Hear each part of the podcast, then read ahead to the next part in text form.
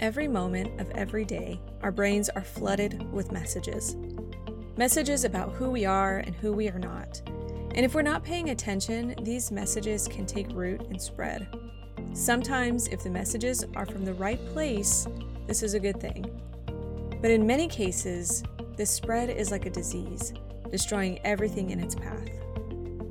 Here are five affirmations straight from God's Word so that you can speak life over yourself and the other Christian girls and women in your life. I am loved. 1 John 4 9. In this, the love of God was made manifest among us, that God sent his only Son into the world so that we might live through him. I am never alone. Hebrews 13:5.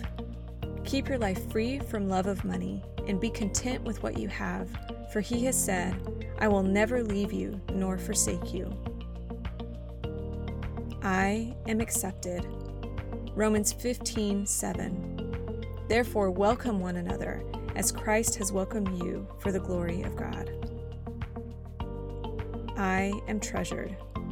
Deuteronomy 14:2. For you are a people holy to the Lord your God, and the Lord has chosen you to be a people for his treasured possession out of all the peoples who are on the face of the earth. I am God's masterpiece.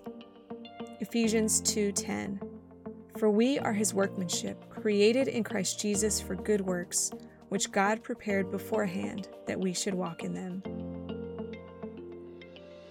Thanks be to God for his beautiful words, and may the girls and women in your life remember whose they are and who they were created to be.